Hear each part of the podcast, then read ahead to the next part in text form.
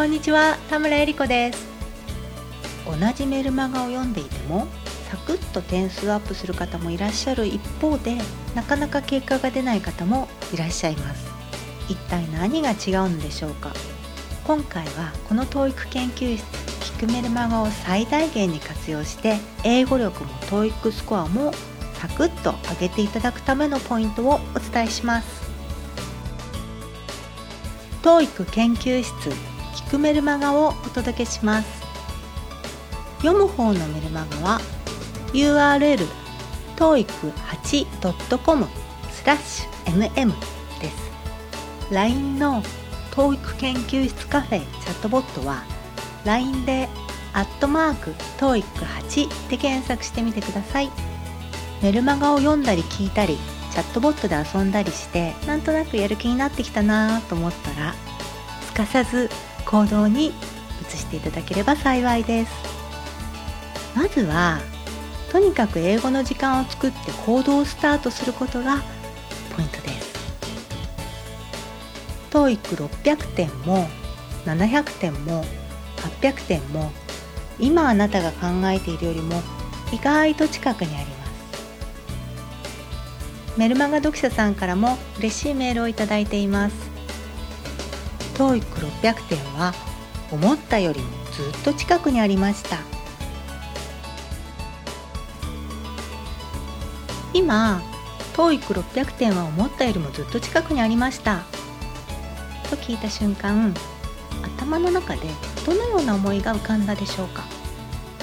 もしもあなたがすでに600点を達成して700点800点900点あるいは950点を目指している場合はもしかしたら頭の中でもう無意識のうちにポンと弾いてフィルタリングしてあ関係ないやと思ってしまっているかもしれません。これはねすごくもったいないことですね。せっかくね貴重な時間を使って聞いているにもかかわらず頭の中でこう無意識にね関係ないと思った瞬間右の耳から左の耳へスーッと抜けていってしまったりします。あなたの貴重な時間を使っているのに本当もったいないですよね。何かをインプットしてそれを生かすために大切なことは自分のこととして捉えること。全てをねそのまま一旦は自分のこととして捉えてでそれを咀嚼して消化してそれからあなたの血となり肉となるということになります。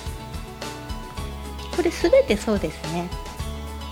本を読む時もスピーチを聞く時もポッドキャストを聞くとき動画を見るとき全てこう何かインプットするとき受動的にねなんとなくぼーっと読んだり聞いていても後で何読んだっけ？何聞いたっけ？ということになってしまいます。はね全て自分のこととして捉える。これをね心がけるだけで全然違ってきますので是非やってみてください。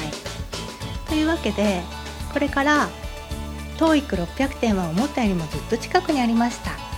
というお便りをご紹介させていただきますがこの600点の部分をあなたご自身の目標スコアで置き換えて700点800点900点950点など置き換えて頭の中で変換して聞いてみてください。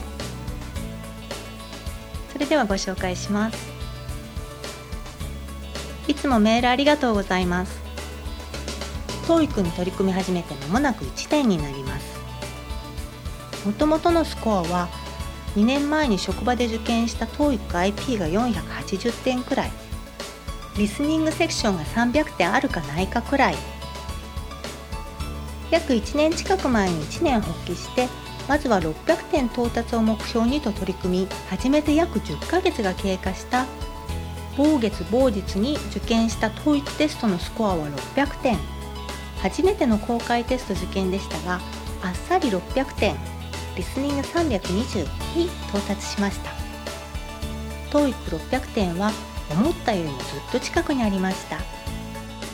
次の目標は650、730、800点。いずれは900点台前半後半です。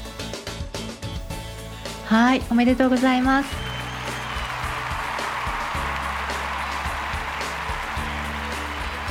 メールどうもありがとうございます。一部途中を省略して読ませていただきました。これは本当にそうなのです。TOEIC600 点は意外とあっさり取れてしまうものなのです。